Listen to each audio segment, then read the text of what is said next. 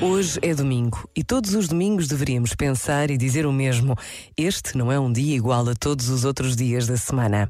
Para quem tem fé, o domingo é o dia do Senhor, o dia em que todos somos convidados a ir à missa, o dia em que nos reunimos à volta da mesa de tantos e tão diferentes altares para ouvir a palavra, para celebrar a Eucaristia em comunidade, unidos a milhões de crentes por todo o mundo.